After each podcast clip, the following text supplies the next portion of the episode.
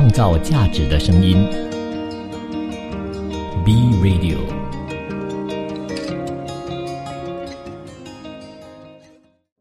国际局势、财经重点、商业议题，深入浅出，全面探讨国际经济一二三。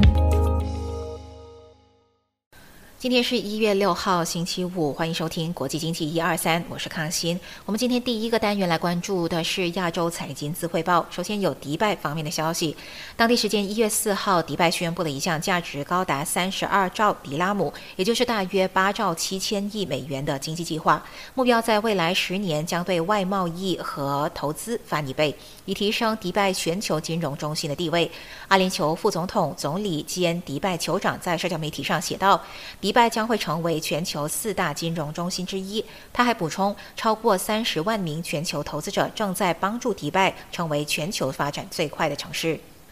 根据他公布的计划，随着这座城市全球合作伙伴的增加，二零二三年到二零三三年期间，对外贸易的目标将会达到二十五兆六千亿迪拉姆，远高于前一个十年的十四兆二千亿迪拉姆。届时，外国直接投资 FDI 也将达到六千五百亿迪拉姆的水平。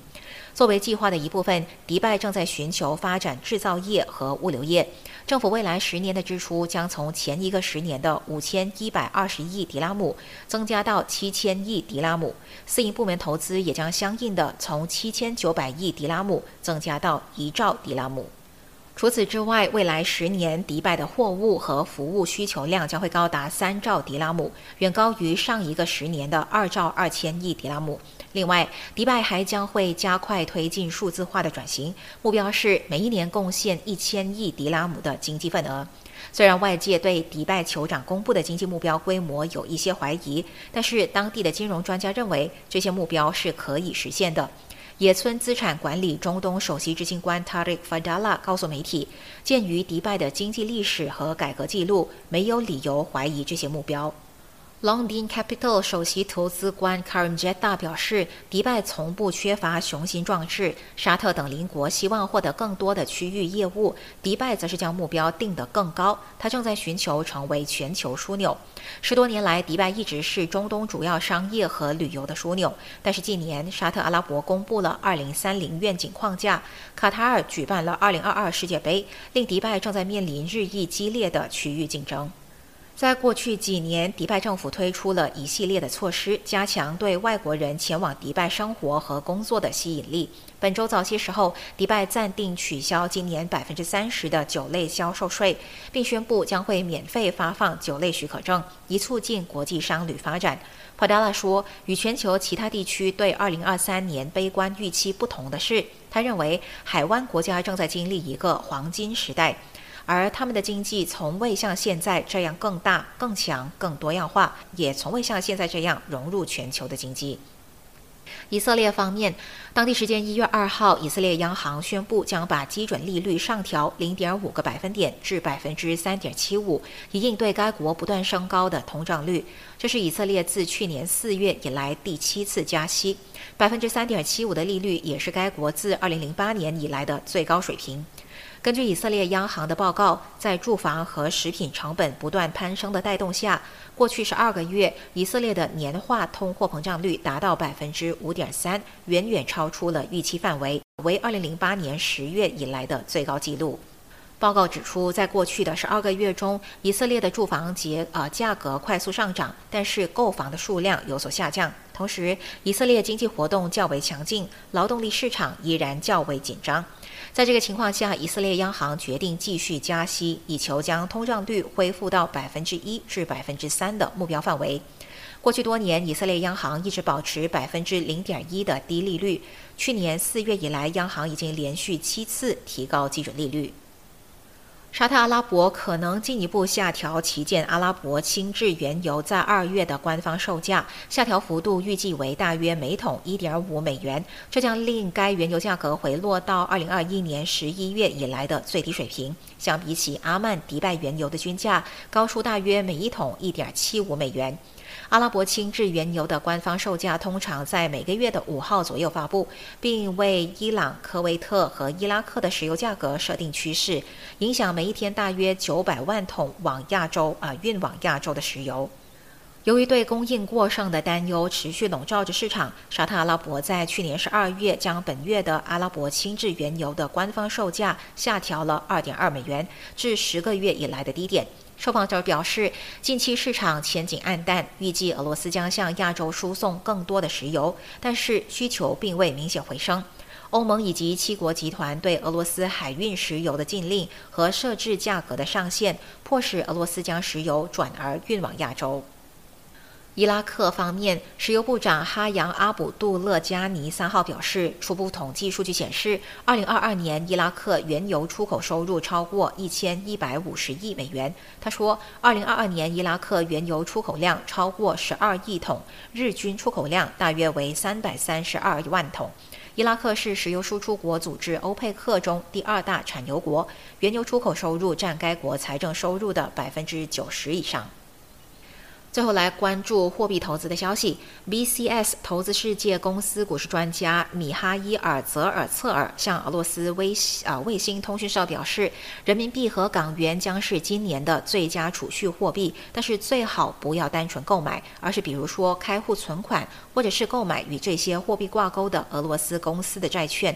在选择自己存款的投资对象时，必须要权衡前景和风险。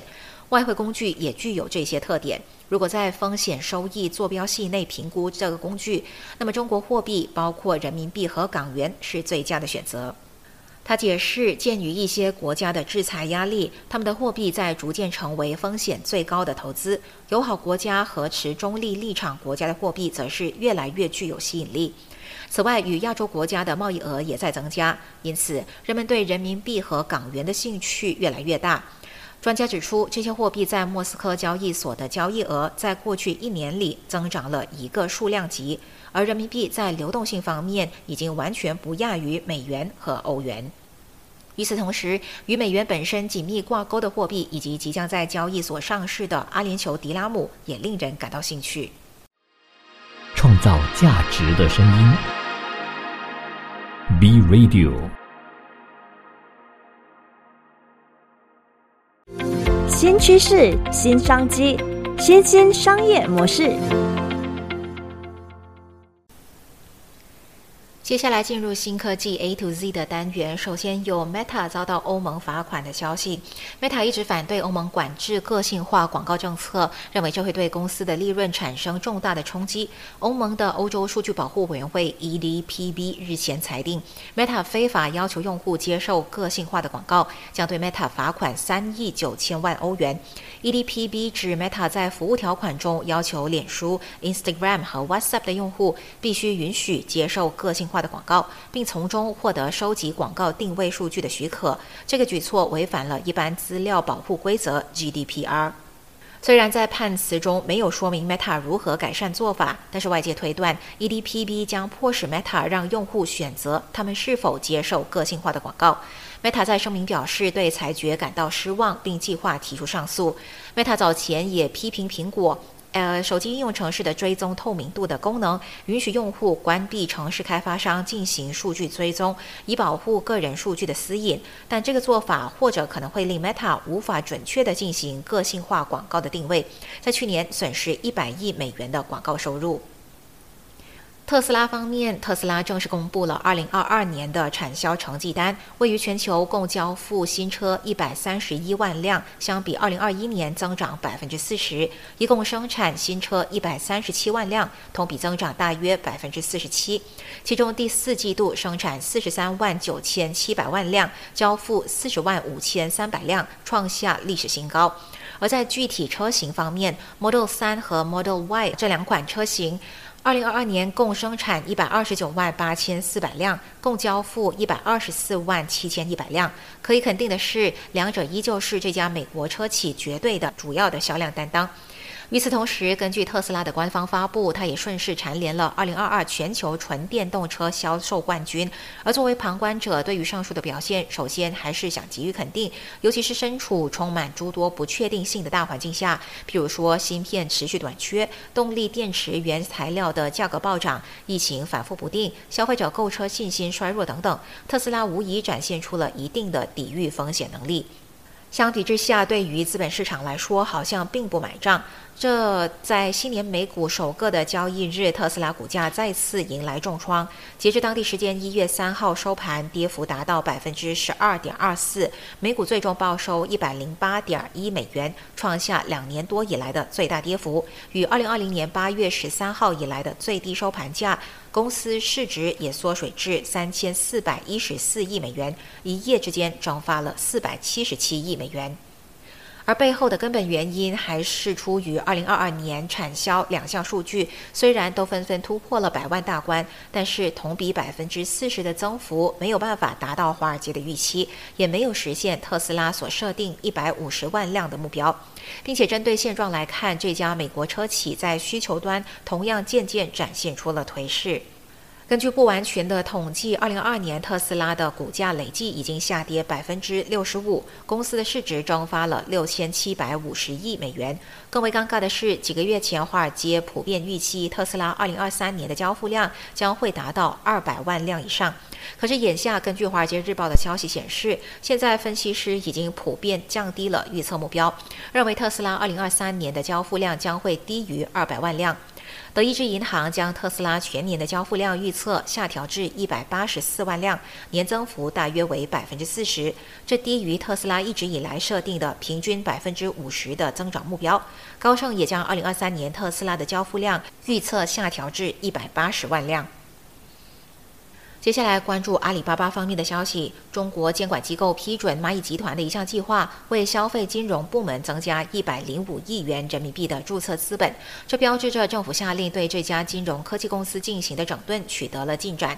重庆银保监局官网显示，根据十二月三十号的公告，重庆银保监局已经批复通过重庆蚂蚁消费金融公司的增资方案。重庆蚂蚁消金公司是蚂蚁集团发起设立的消费金融公司，在二零二一年六月获批开业。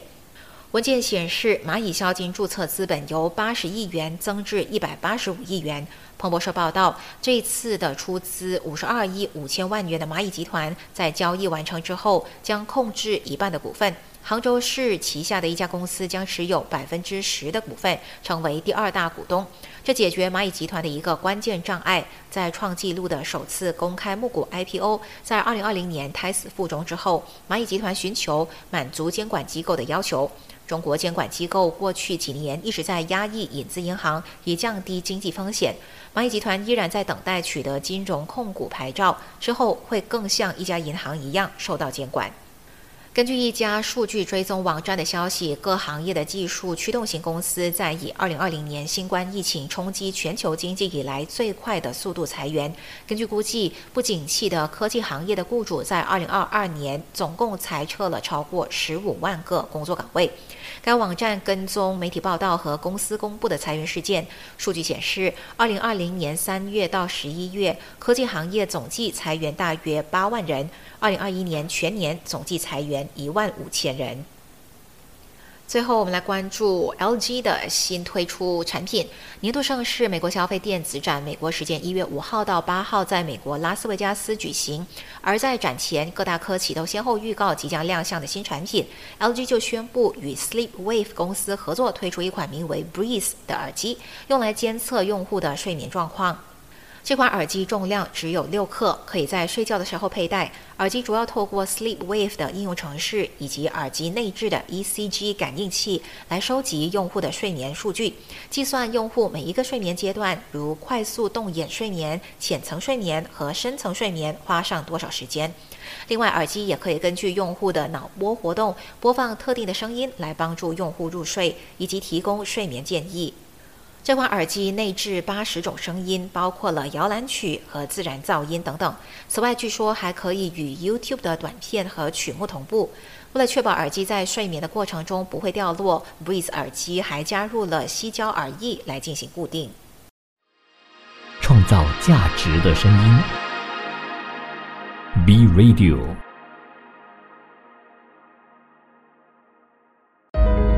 聆听世界的声音，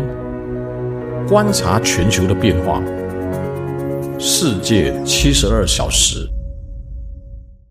今天的新闻之多点，第一个部分，我们今天来聊聊语言这个部分。那什么是美国最普遍的第二语言呢？很多人可能不知道，或者很多人呢会甚至觉得大吃一惊的。根据美国人口普查局的数据，一九八零年到二零一九年期间，美国在家说英语以外语言的人数增加了两倍。居住在美国的近六千八百万人，也就是大约五分之一的人口，在家里呢是说第二语言的。而一九八零年的时候呢，这个数字为二千三百万。这说明了这个国家最知名的一点：美国是一个大熔炉。虽然在家讲第二语言的人比以往任何时候都多，但是报告说，在家只说英语的人数呢，也增加了大约百分之二十五，从一九八零年的一亿八千七百万人，增加到了二零一九年的二亿四千一百万人。西班牙语是截至目前美国使用人数最多的第二语言，有超过四千一百万人在家里说西班牙语，比其他最常见的第二语言多出十二倍。而西语裔呢是美国最大的少数族群，超过一半，也就是百分之五十五的西班牙语使用者出生在美国。前五名中的其他语言是中文、塔加路语、越南语和阿拉伯语。根据数据，讲中文、越南语、他加陆语和阿拉伯语的人更有可能规划为美国公民，而不是根本不会加入美国籍。美国是一个大熔炉，会出现这样的情况不足为奇。那么，在中国的语言使用情况又是如何呢？中国英语熟练度全球排名得分连续几年下跌，已经进入低熟练程度的行列。香港的南华早报上个星期报道指出，中国过去几年进行教育改革，减少英语教学的时间，表面上是为了减轻学生的负担，背景却是民族主义的浪潮持续高涨的情况之下，所以是否需要花那么多时间学习英语，成为了讨论的话题。瑞典的教育机构英孚发布的2022年英语熟练指数显示，中国英语熟练度的得分为全球第六十二名，归类为低熟练度，比2021年的四十九位和2020年的三十八位的中熟练度排名连续两年下跌，远远落后于新加坡的第二名、菲律宾的第二十二名、马来西亚的第二十四名以及香港的第三十一名。这些国家和地区归类为高熟练度，印度排名上升到第五十二位，进入中熟练度的归类。二零二二年英语熟练指数调查来自一百一十一个国家和地区的大约二百一十万名测试者。调查结果显示，英语熟练度全球得分最高的是荷兰，亚洲得分最高的是新加坡，得分最低的是辽国。中国二零二二年的得分滑落与年轻族群英语熟练度下滑有关。中国教育部自2020年开始禁止中小学使用海外进口的教科书，外语教学的时数呢占中小学课程百分之六到百分之八，低于汉语课程百分之二十至百分之二十二和数学百分之十三到百分之十五。受访的教授表示，大学课堂也不鼓励使用英语的原文书或者是翻译书，特别是在新闻和宪法研究等比较敏感的学科。接下来我们再看看中文这个语言在全球的使用情况。随着中国与世界各国交往的密切，越来越多人学习和使用中文。中文是世界上使用人数最多的语言，也是联合国六种正式语言之一。二零二一年，中文正式成为联合国世界旅游组织的官方语言。截至二零二零年底，全球共有一百八十多个国家和地区开展中文教育，七十多个国家将中文纳入国民教育体系。正在学习中文的外国人超过了二千五百万人，累计学习和使用中文的外国人接近二亿人。中文热也带动了在线中文教育的蓬勃发展。中文联盟云服务教学平台面向全球，免费提供一百九十多门、六千多节的中文、中华文化等在线课程，惠及二百多万名的海外中文学习者。刚刚有提到，中文已经被列为联合国的六种正式语言之一。那其他的五种语言分别是什么语言呢？联合国会员国有不同的观点，而且通常使用不同的语言。联合国目前共有六种正式语文，分别是中文、英文、阿拉伯文、法文、俄文和西班牙文。六种语文的精确口译和笔译，包括了口头形式和书面形式，对联合国工作都是至关重要的，因为这样才能确保具有国际重要意义的问题得到清晰简洁的沟通。接下来，我们从几个不同的方面来了解一下联合国的正式语文。首先，口译和笔译方面，那发言代表呢可以用任何一种联合国正式语文来发言，而发言呢是由口译员同声翻译成联合国其他的正式语文。有时候，发言代表呢也可以选择使用非正式的语文来发言。在这种情况下，代表团必须提供正式语文之一的口译或者是书面发言稿的文本。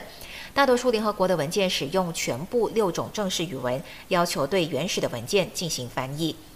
第二个方面就是多种语文，使得拥有不同语言和不同文化的联合国会员国在联合国会议室、会议厅里能够交流沟通。通过倡导国际宽容日，多种语文也确保所有会员国越来越多的参与联合国的工作，提高效率，达到更好的结果，并且增加参与度。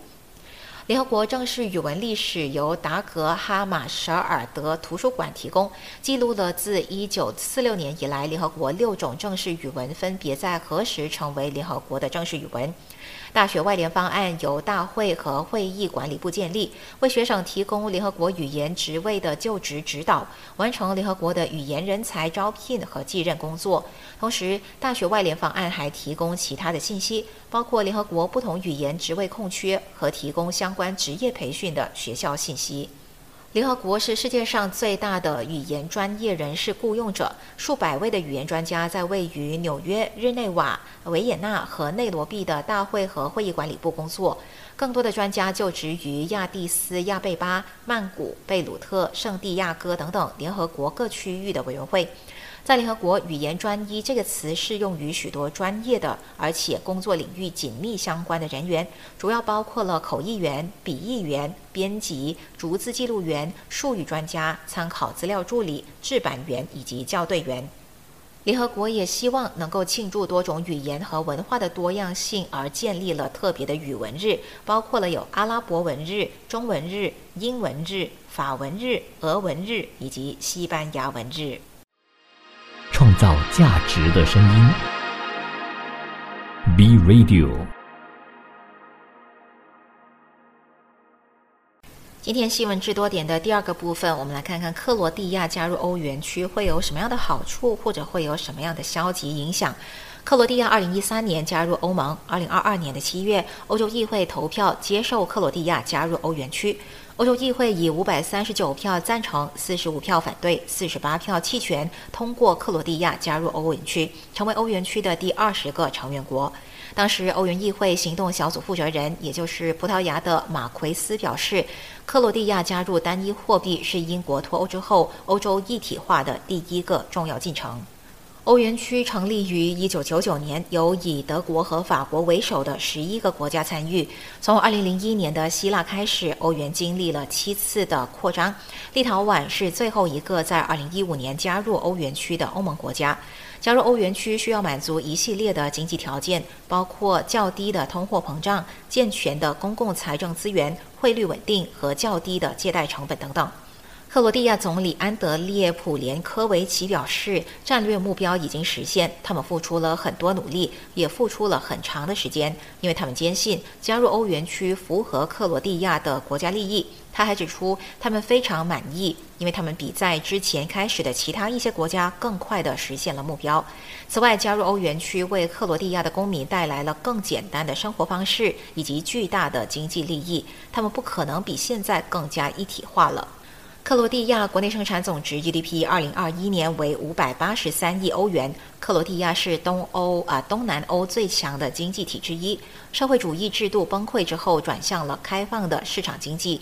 克罗地亚经济结构与欧盟十分相似，服务业约占国内生产总值的三分之二。克罗地亚经济中最重要的部门是旅游业，该行业二零一九年拥有将近二千万名外国游客，约占克罗地亚经济的百分之二十。克罗地亚拥有发达的公路网络，在过去十五年中，该国新增了大约一千公里的现代化公路，这对它与欧盟国家的联系做出了巨大的贡献。主要是德国、意大利、斯洛文尼亚、奥地利和匈牙利等国家。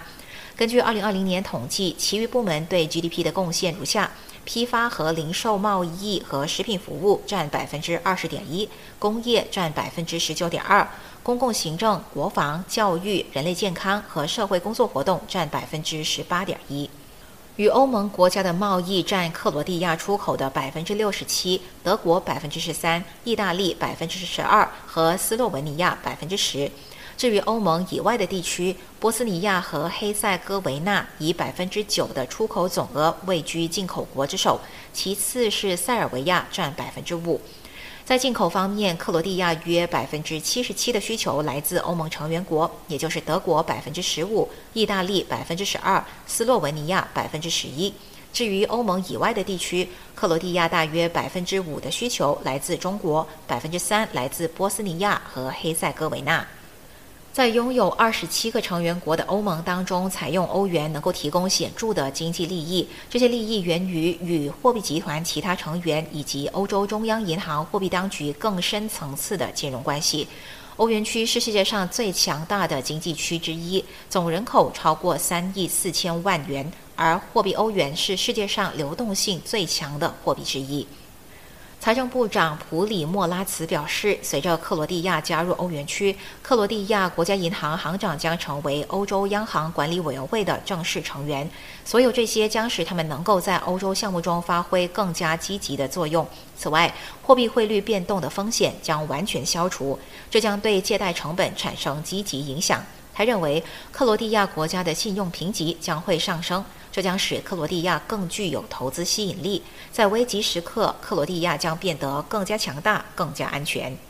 欧元的好处不仅限于经济方面，事实上，加入欧元区也存在政治利益。欧元是欧洲统一的基本价值，而共同货币是欧洲最雄心勃勃的一体化国家项目，这是它的欧盟的中心占有一席之地，并意味着在欧盟的最高决策层中占有一席之地。因此，在基于政治和经济联盟的权力平衡的波动和变化方面，克罗地亚在欧盟内的强势地位将使克罗地亚在世界上最重要的地区之一拥有相对的优势。与以塞尔维亚和俄罗斯为首的其他地区和国际大国相比，欧盟力图在其中扮演非常重要的角色。克罗地亚加入欧元区预计不会对国际经济产生重大的影响，因为克罗地亚是一个小国，面积为五十六点五九四平方公里，也比较贫穷，人口不到四百万。根据二零二一年的统计，人均财富为一万四千九百八十九欧元，不到欧元区平均水平的一半。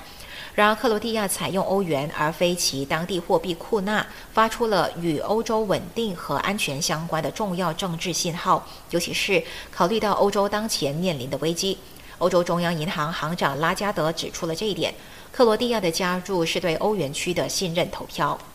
许多人对此存在一些情绪反应，因为他们认为克罗地亚将会失去有利于欧洲的独立和主权，而其他人则是担心这个举措对贫困阶层的影响。他们通过斯洛文尼亚等其他国家发生的事情证明了这一点。然而，肯定有一些真正的消极影响，而包括了克罗地亚银行协会负责人佩尔科指出，改变货币对银行而言产生了一些成本。此外，在整个向欧元的过渡过程中，一次性的成本大约为一亿欧元。同时，每一年还会有一亿三千万欧元的收入损失，而这里指的是银行从欧元转账中获得的收入。根据欧洲央行的报告，二零二一年一共发现三十四万七千张伪造的欧元纸币，其中大部分的面额为二十欧元和五十欧元，占假币总量的百分之六十五以上。而最近才使用欧元的国家，正是假币流通的合适场所，因为那里的公民很难区分假币和真币。对克罗地亚而言，最大的风险是假币通过旅游业进入。克罗地亚中央银行警告公民，不要在经批准机构之外进行任何的金融交易，并在收到纸币的时候确认真假，而且特别是来自外国人的纸币。以上就是今天国际经济一二三的所有内容，感谢你的收听，我们再会。创造价值的声音。B Radio。